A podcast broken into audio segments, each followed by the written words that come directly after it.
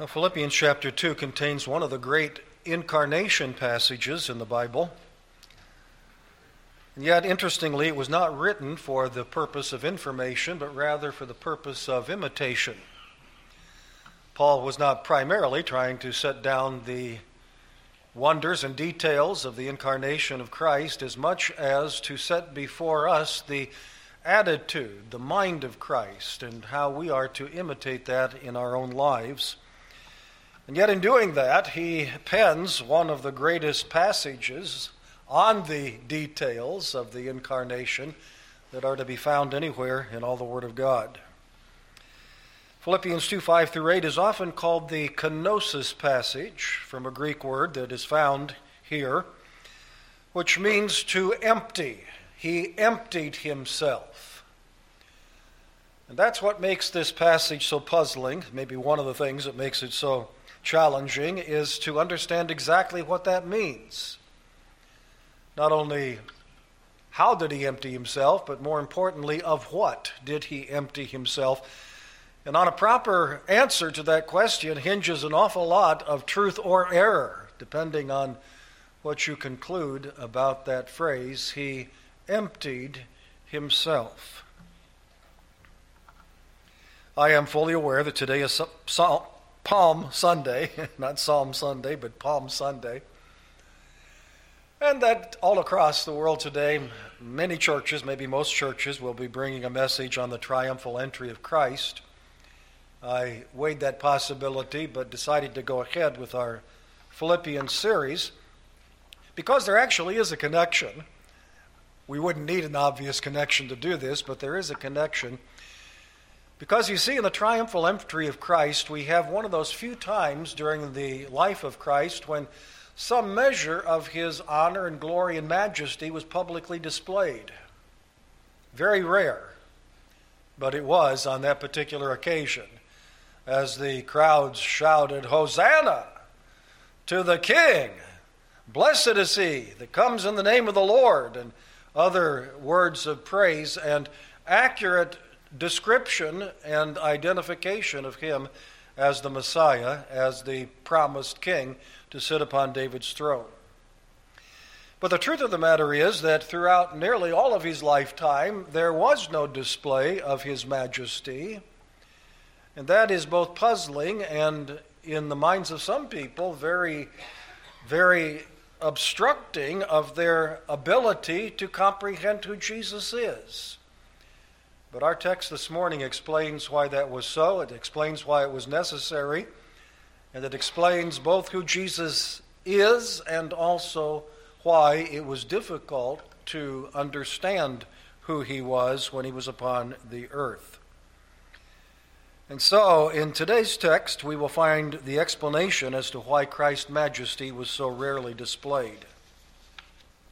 Here's what we have in verses 5 through 8. Number one, the supreme example in verse 5. Number two, the exalted deity in verse 6.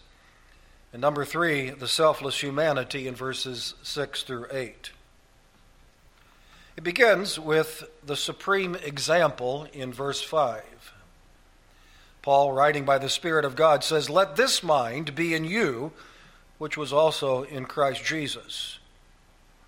Why Paul said that needs a word of explanation. It causes us to dip into the background of that statement and to see what it was that Paul was saying prior to these words that we have already examined but will quickly review. Because Paul saw in the Philippian church a need for spiritual growth.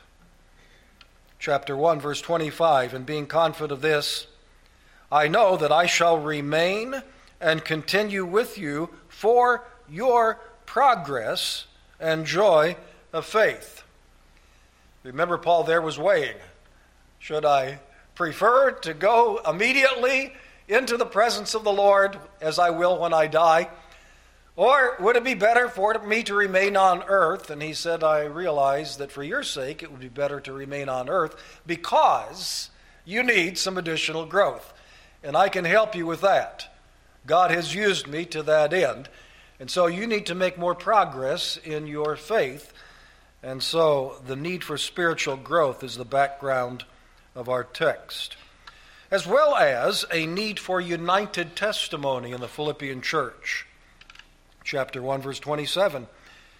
Only let your conduct be worthy of the gospel of Christ, so that whether I come and see you or am absent, I may hear of your affairs, that you stand fast in one spirit, with one mind, striving together for the faith of the gospel.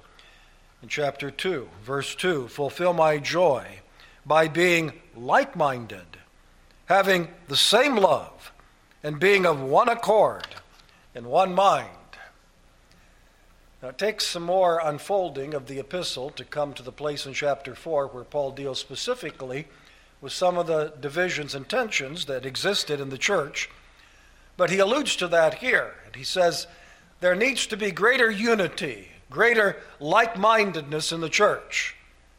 And so let this mind be in you, which was also in Christ Jesus. You see, that's the background of chapter 2, verse 5, as well as the need for increased humility and self denial, as well as greater love. All of that in the verses that precede our text that begins in verse 5. Reading again verses 1 through 4. Therefore, if there is any consolation in Christ, if any comfort of love, if any fellowship of the Spirit, if any affection and mercy, Fulfill my joy by being like minded, having the same love. Evidently, there was a bit of, of a lack of the love that they ought to have for one another in its fullness. And so there needs to be an increase in love as well as the need for humility and self denial. Verse 3 Let nothing be done through selfish ambition or conceit but in lowliness of mind, let each esteem others better than himself. Let each of you look out not only to his own interests, but also for the interest of others. They needed spiritual growth. They needed a united testimony. They needed greater love. They needed increased humility and self denial. That last one actually being the key to the first three. If there was greater humility and self denial, there would be greater spiritual growth. If there was greater humility and self denial, there would be a more united testimony before the world. If there was greater humility and self denial, there would be greater love for one another. Therefore, for all of these things that need to take place to take place, let this mind be in you, which was also in Christ Jesus. And so the background leads immediately into the example in verse 5 the mind of Christ. Let this mind be in you, which was also in Christ Jesus. This mind, which was also in Christ. Some translations translate that word mind as attitude. Let this attitude be in you, which was in Christ Jesus. It is the mind of Christ, it is the sentiment of Christ, it is the thought process of Christ, how he thought about things, his thought pattern toward people and toward the circumstances that came to him in this world. And that mind that Christ displayed so powerfully is to be emulated by us. This mind of Christ should become my mind as well. Let this mind be in you, which was also in Christ Jesus. I need to think like Jesus did. I need to respond to people and the events in my life the way Jesus did. It is an exhortation, actually a command. Let this mind be in you. What mind? The mind that was also in Christ Jesus, which mind will now be more fully described for us in the following verses.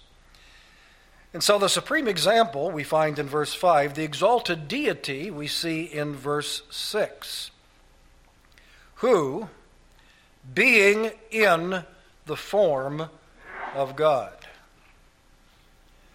Now that's challenging in itself before we get to the place where he emptied himself because this tells us what Christ's true nature was.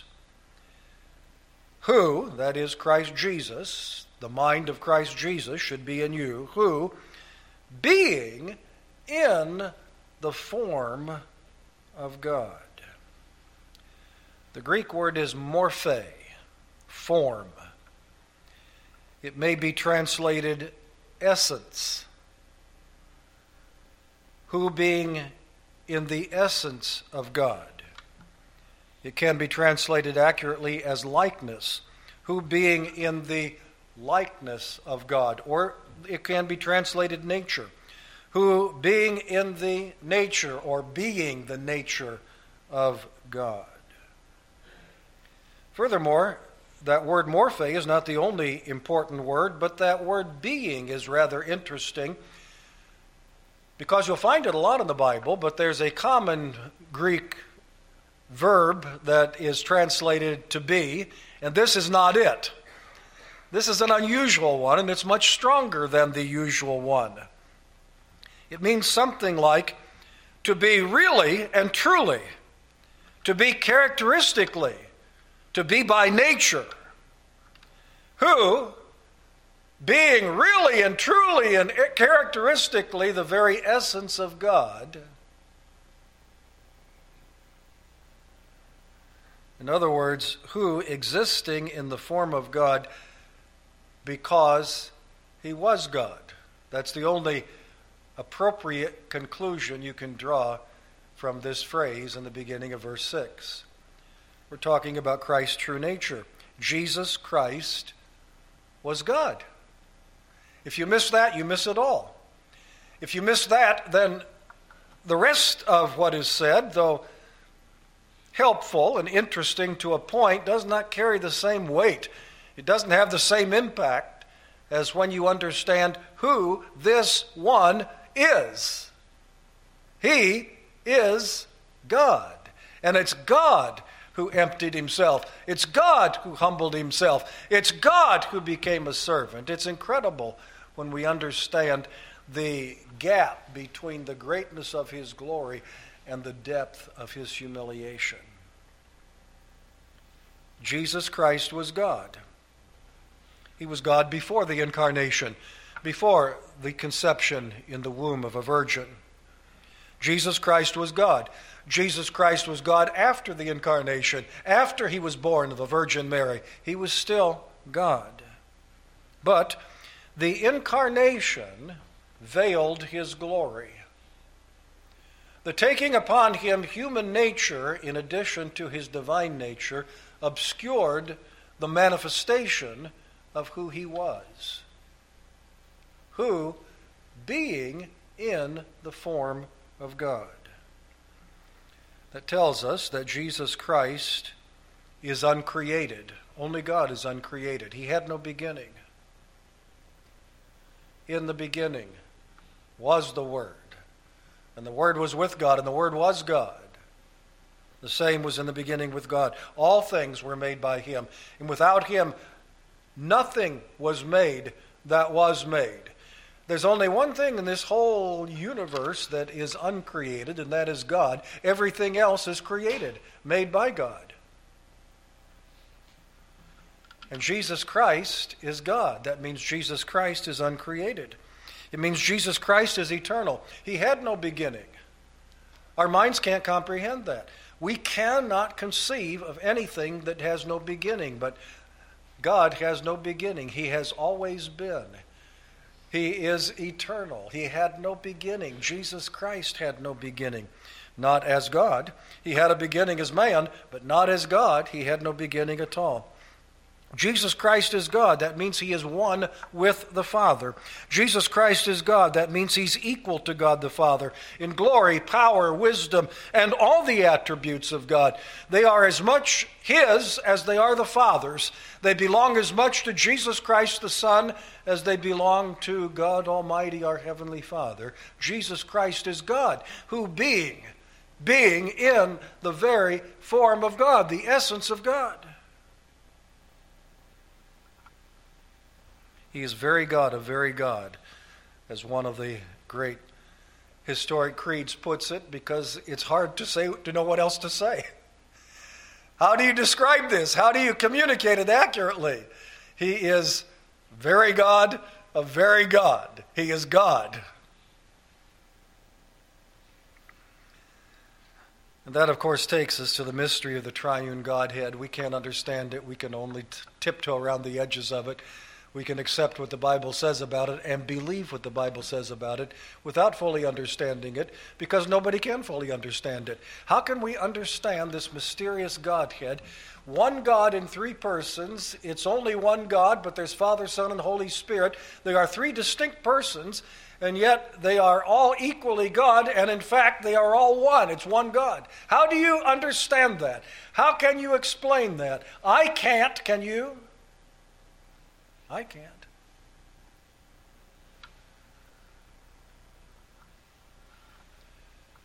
Somebody said to endeavor to understand the Trinity will cause you to lose your mind, but to deny the Trinity will cause you to lose your soul. Because if you're worshiping any other God than the triune God, you're not worshiping the true God. If you believe in a Jesus Christ who is not God, then you don't believe in the Jesus Christ of the Bible, and you have no Savior. Because the only one who saves is this one, who, being in the form of God. God is one and God is three in one, and that's who Jesus was. But what happened at the incarnation? He is God. He is God. But what happened at the incarnation? And that's the whole question here. Let this mind be in you, which was also in Christ Jesus, who being in the form of God, and here we go with a description of what happened in the incarnation, did not consider it robbery to be equal with God, but made himself of no reputation, taking the form of a bondservant, coming in the likeness of men, being found in appearance as a man, he humbled himself and became obedient to the point of death, even the death of the cross. And so we come, number three, to the selfless humanity. We've seen, number one, the supreme example, verse 5, number two, the exalted deity, verse 6, and now the selfless humanity, verses 6 through 8, which is a sixfold description of the selflessness of this one called Jesus Christ, this one that we trust in for salvation, this one that we worship as our Lord and Master, this one that we follow as our Redeemer. A sixfold description. What are these six descriptions of his selflessness? We see, first of all, a selfless attitude. Who, being in the form of God, did not consider it robbery to be equal with God. That's another phrase in this passage that is very difficult to know how to translate. He did not consider his equality with God and holding on to it to be robbery. He did not consider his equality with God, and this might be a little fuller translation he did not consider his equality with God a prize to be grasped and held on to at all costs. That's where the idea of robbery comes in there. there. There's something in this phrase that has the idea of the booty that a robber gains by his robbery. The prize that he acquires by his robbery. And there's that element in this phrase. And Jesus didn't consider the prize of equality with the Father to be something to be held onto at all cost, to be unwilling to relinquish, to be unwilling to let go. He did not count his existence in a manner equal to God something to cling to. That's why it's hard to see his deity and his humanity because he gave up the expression of his deity, the manifestation of his deity, the obvious glory, of his deity.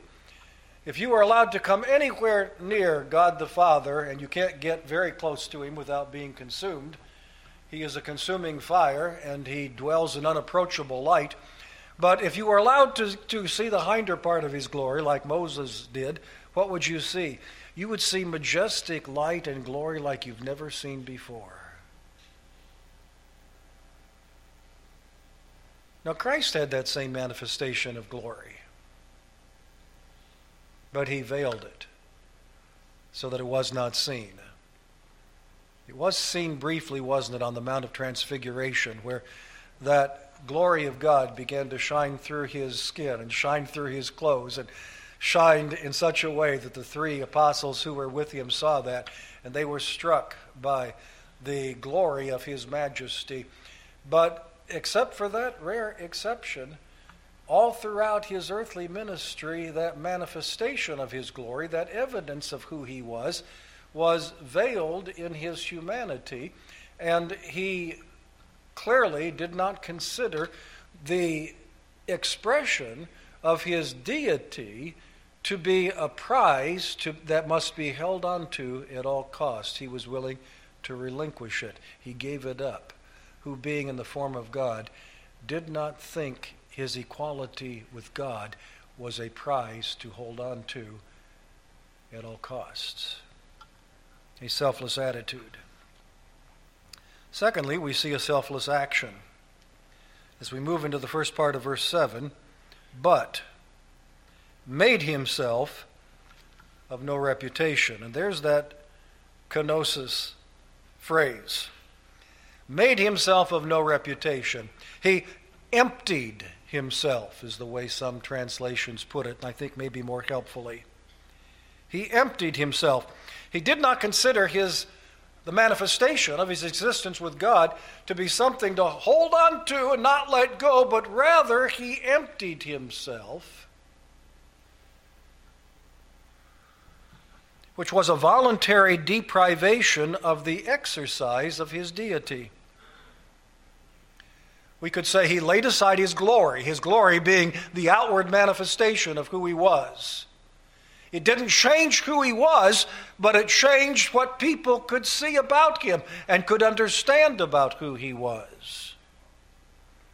He veiled his glory in his humanity, he veiled his majesty he veiled his manifestations of deity. He did not, as Charles Wesley wrote in that wonderful hymn, And Can It Be, he did not empty himself of all but love. He only emptied himself of the manifestations of his deity, of his glory. Charles Wesley is usually right on target. It's amazing to me how how well trained, how uh, well versed he is in the truth of the Bible, the doctrines of the Bible, and that's why we sing a lot of his hymns. He understands truth very deeply and yet expresses it very clearly and very helpfully. But when he came to this one, he stumbled. We'll excuse him because thousands of others have stumbled at this point as well. It's very, very challenging, very difficult. But no, he didn't empty himself of all but love. That's sentimental. He gave up everything but love. No, he didn't give up anything but the manifestation, the expression, the visible expressions of his deity. Somewhere I've got the words of that hymn in our hymnal as our editor helpfully polished that phrase to make it true to the Bible. Our editor, in this case, being Joan Pinkston, whom we know and love. In verse 3 says, He left his Father's throne above, so free, so infinite his grace. And Charles Wesley wrote, and emptied himself of all but love, but that's not what he did. And so it becomes altered to humbled himself in matchless love. and bled for Adam's helpless race. Tis mercy all immense and free, for, O oh my God, it found out me. Humbled himself in matchless love. That's what he did. He emptied himself of the expressions of his deity. It was a selfless action. But not only a selfless attitude and a selfless action, but a selfless position, because verse 7 goes on to say, taking the form of a bond servant. Taking the form of a servant. He took, this is a, a selfless position. He not only came to earth and robed himself in human flesh, but he became a servant. And as I soaked in this passage over the last two weeks, I've had an extra week to do that because of the Bible conference, and I needed that. And as I soaked myself in this passage, I came to understand something I don't think I realized before, but in actual fact, taking upon him human nature was an act of becoming a servant. I'll explain that more in a moment.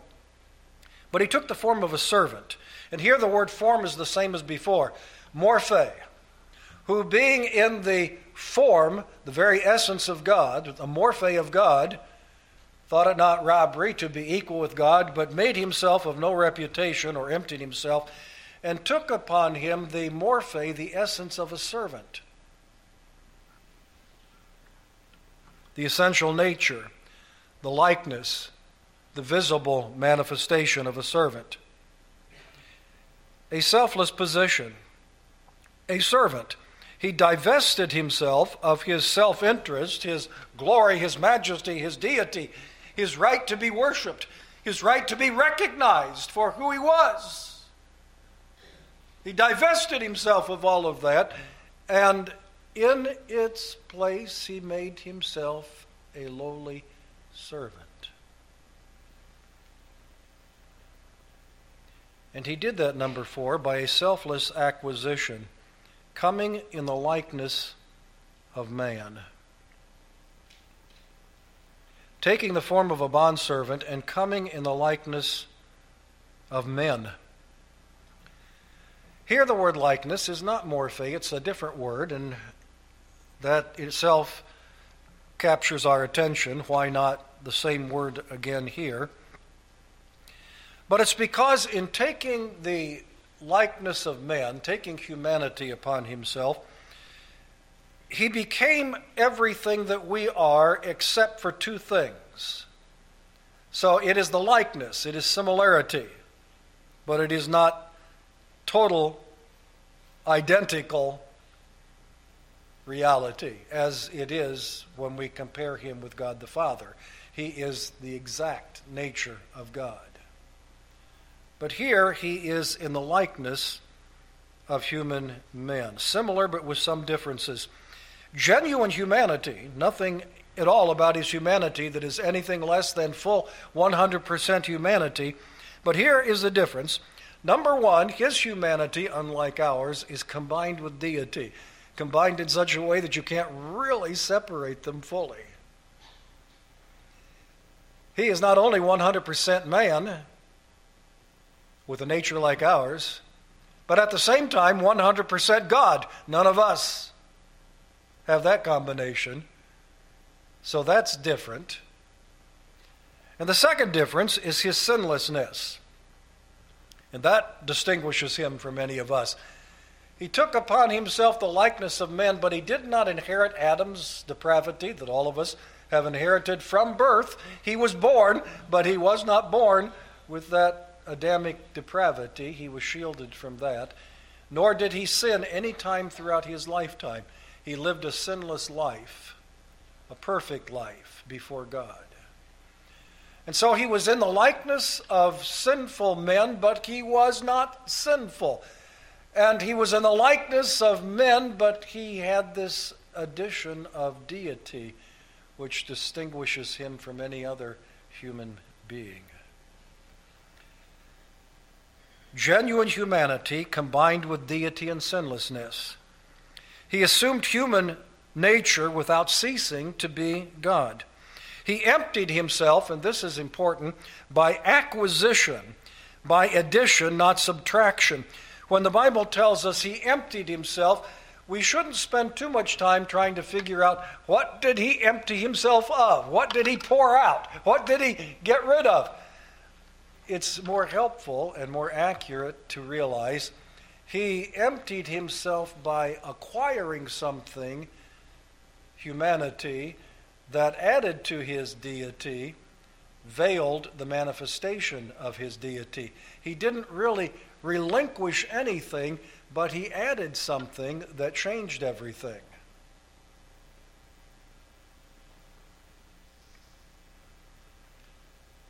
And so he came in the likeness of men and he emptied himself by taking something additional to what he formerly was. He became a servant by becoming a man. He did not exchange deity for humanity, but he obtained humanity to add to his deity. And that was different. In eternity past, he was deity without humanity. At the virgin conception, he became deity and humanity. And for all eternity, he will continue to be deity and humanity. He will always be the God man. He acquired to himself a human nature that he did not have in all eternity past, and in that sense altered his, his existence forever.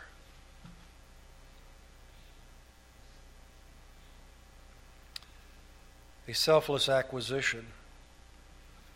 But number five, we see a selfless submission. We read in verse 8 In being found in appearance as a man, he humbled himself and became obedient. He humbled himself and became obedient. Obedient to whom? Obedient to the Father. This explains those puzzling passages in the Bible where Jesus seems to not be God. He seems to be submissive to God. He says things like, Not my will, but thine be done. How can that be true if he, if he is as much God as God the Father? This is how. This explains it.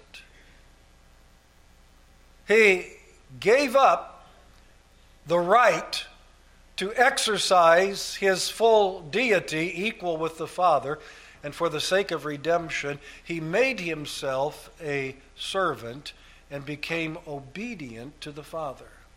The Old Testament is filled with references to the coming servant of Jehovah, a reference to the Messiah. And one of the characteristics of the Messiah is that he will be a servant to God Almighty. And indeed, he will say, Nevertheless, not my will, but thine be done. As he submits himself fully and completely to the Father, he is obedient. He who was and is equal to the Father in every way has voluntarily submitted himself to the Father to obey him and to do his will. In contrast to our first father, Adam. The second Adam, who is Jesus, is equal to the Father but willingly submitted himself in obedience to the Father. Our first father, Adam, who was nowhere equal to God, nevertheless failed to submit himself to God as he should have. And this gets me around to what I was saying. Properly understood, to be a human being is to be a servant of God. That's what we were created for.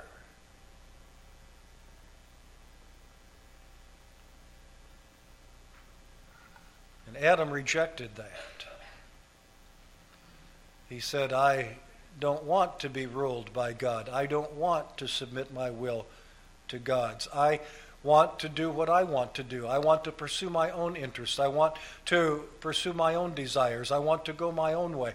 I want to make decisions for myself as to what is right for me and wrong for me. I don't want God telling me these things. And that's the very essence of sin. All of our sins can be traced back to that attitude in one way or another. And that's what's wrong with humanity.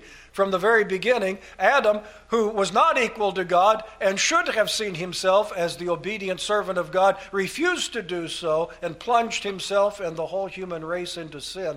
And along came Jesus Christ, the rescuer, the second Adam, and he who was equal to God the Father and had no requirement to submit himself to, the God, to God the Father, for he's equal to God the Father. Nevertheless, he became obedient. He became a servant to Jehovah. And finally, number six, we see a selfless suffering. He became obedient to the point of death, even the death of the cross. He became obedient to this extent, to death. That's the fact of death. He acquired humanity so that he could die as a human being. But not just any death, the death of the cross. This describes the manner of death. Death, the fact. The death of the cross, the manner of death, the most hideous death known to mankind. I've been told that there is no death that is more painful than the death on the cross. And I doubt that that statement has ever been successfully refuted. It was designed with that in mind. Roman citizens were exempt from crucifixion. Only the lowest of Roman society, only the, the criminals of Roman society, only the dregs of Roman society would ever be crucified upon the cross and experienced that death. And Jesus humbled himself all the way down to that point, to death, even the death of the cross. Painful death, shameful death, accursed death.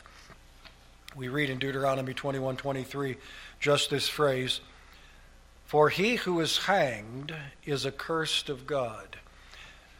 To be to die by being hanged up in open view was a mark of God's curse upon one. That was another one of those things that made it difficult for many Jewish people to accept Jesus as the Messiah.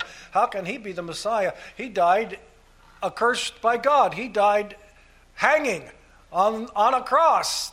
And in that way, showed that he was accursed of God, not blessed of God, failing to understand that he did that vicariously. He did that as a substitute. He did that not because he deserved it in any way, he did that because we deserve it in every way.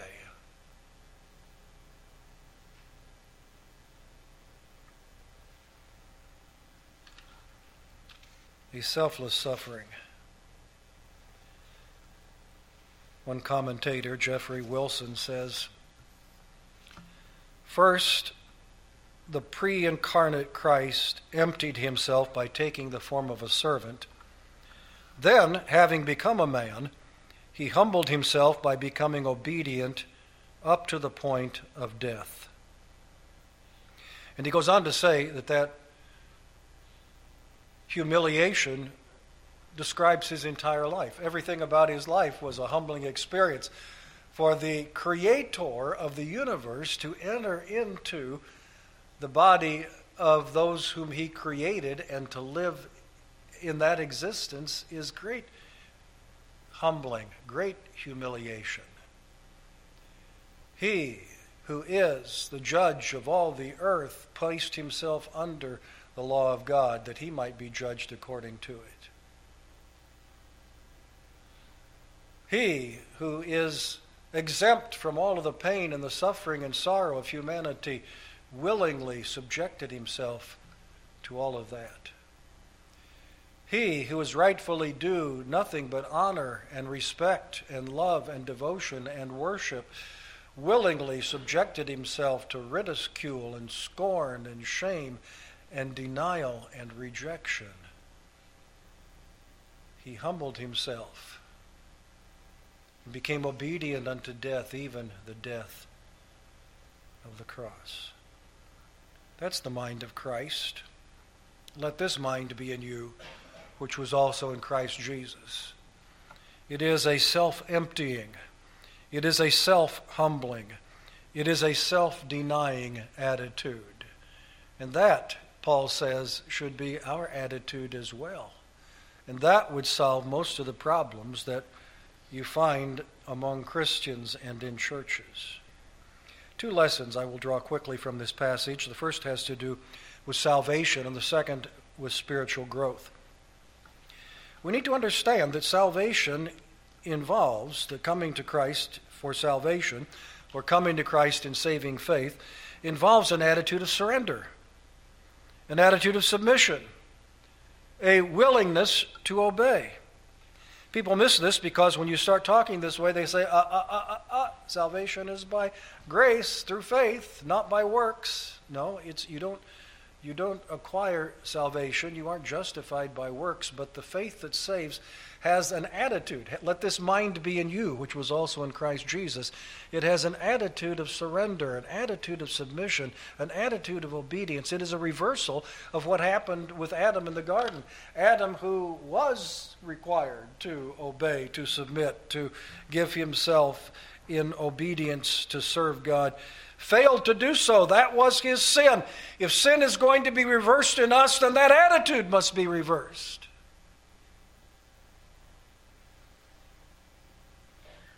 And we must come to Christ in humility and submission and with a desire to obey, asking Him to help us, for we cannot do it of ourselves.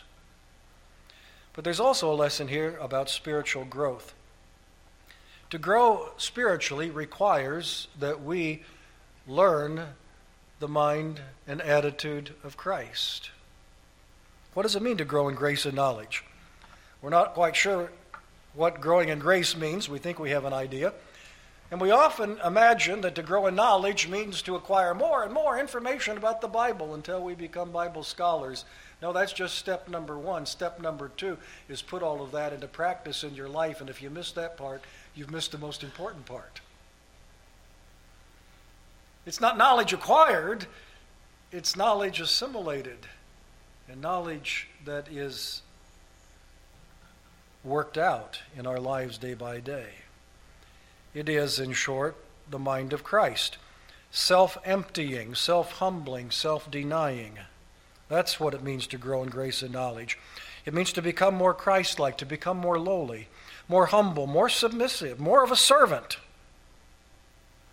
Now, there's a lot involved in that. It goes against everything we are in Adam our pride, our desire for honor, our desire to be served our desire not to, to deny ourselves. And all of that is given to Christ, but it takes a lifetime to learn how to deal with these stubborn, proud, Adamic elements that war against this attitude of the mind of Christ. But one thing for sure that we're going to have to learn if we're going to make progress in this area is to quit being so concerned about what other people might think. I think that's the biggest downfall. Not only of young people, what will my friends think? But adults too, what will my friends think? What your friends think is of very little consequence. And if they think ill of you, so what? If you have the mind of Christ, it doesn't matter. Matters is what God thinks of us. What matters is whether we are reflecting the mind of Christ in our lives and actions. And so we must ask God to help us to empty ourselves of self, to empty ourselves of pride, to empty ourselves of whatever keeps us from being a willing servant to others. Let this mind be in you, which was also in Christ Jesus. May God help us. Shall we pray? Oh, Father, we are convicted, we are challenged, we are rebuked. We confess, all of us, that we are far short of the mind of Christ.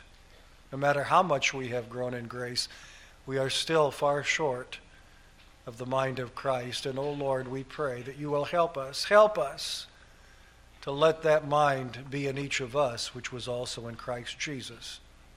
that we might honor and please you and love you and serve you and serve others as Christ did for us. We pray. Amen.